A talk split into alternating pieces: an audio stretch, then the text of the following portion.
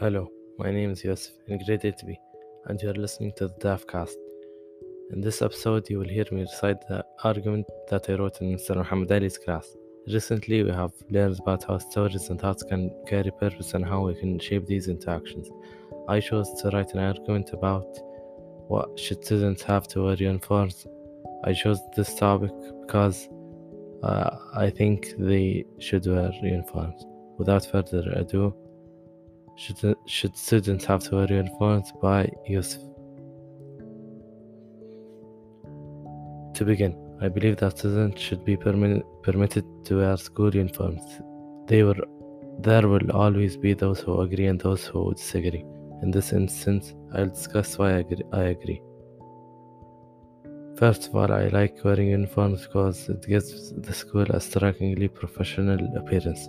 And second of all, when the school goes on field trip, people see the students' uniforms and become acquainted with the school, encouraging, encouraging them to kind of enroll their, their children. Thirdly, thirdly, it ensures that all students are on the same level by ensuring that everyone wears the same outfit and that no one makes fun of anyone for wearing less costly clothes than, than the rest of the students. Those people who oppose wearing uniforms have their own reasons for doing so. One of the most fairly important points is that uniforms do not always look good.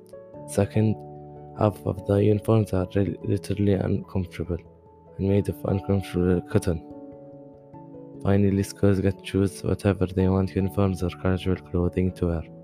If, to, if it were up to me, I would make guidelines for wearing uniforms, such as wearing them once or twice a week. Because I want people to, to feel relaxed. Everybody has their own opinion about whether, whether or not they should wear uniforms. Thank you for reading this and have a wonderful, precious day. I hope you enjoyed this argument and thank you for listening to this episode of the DAFcast.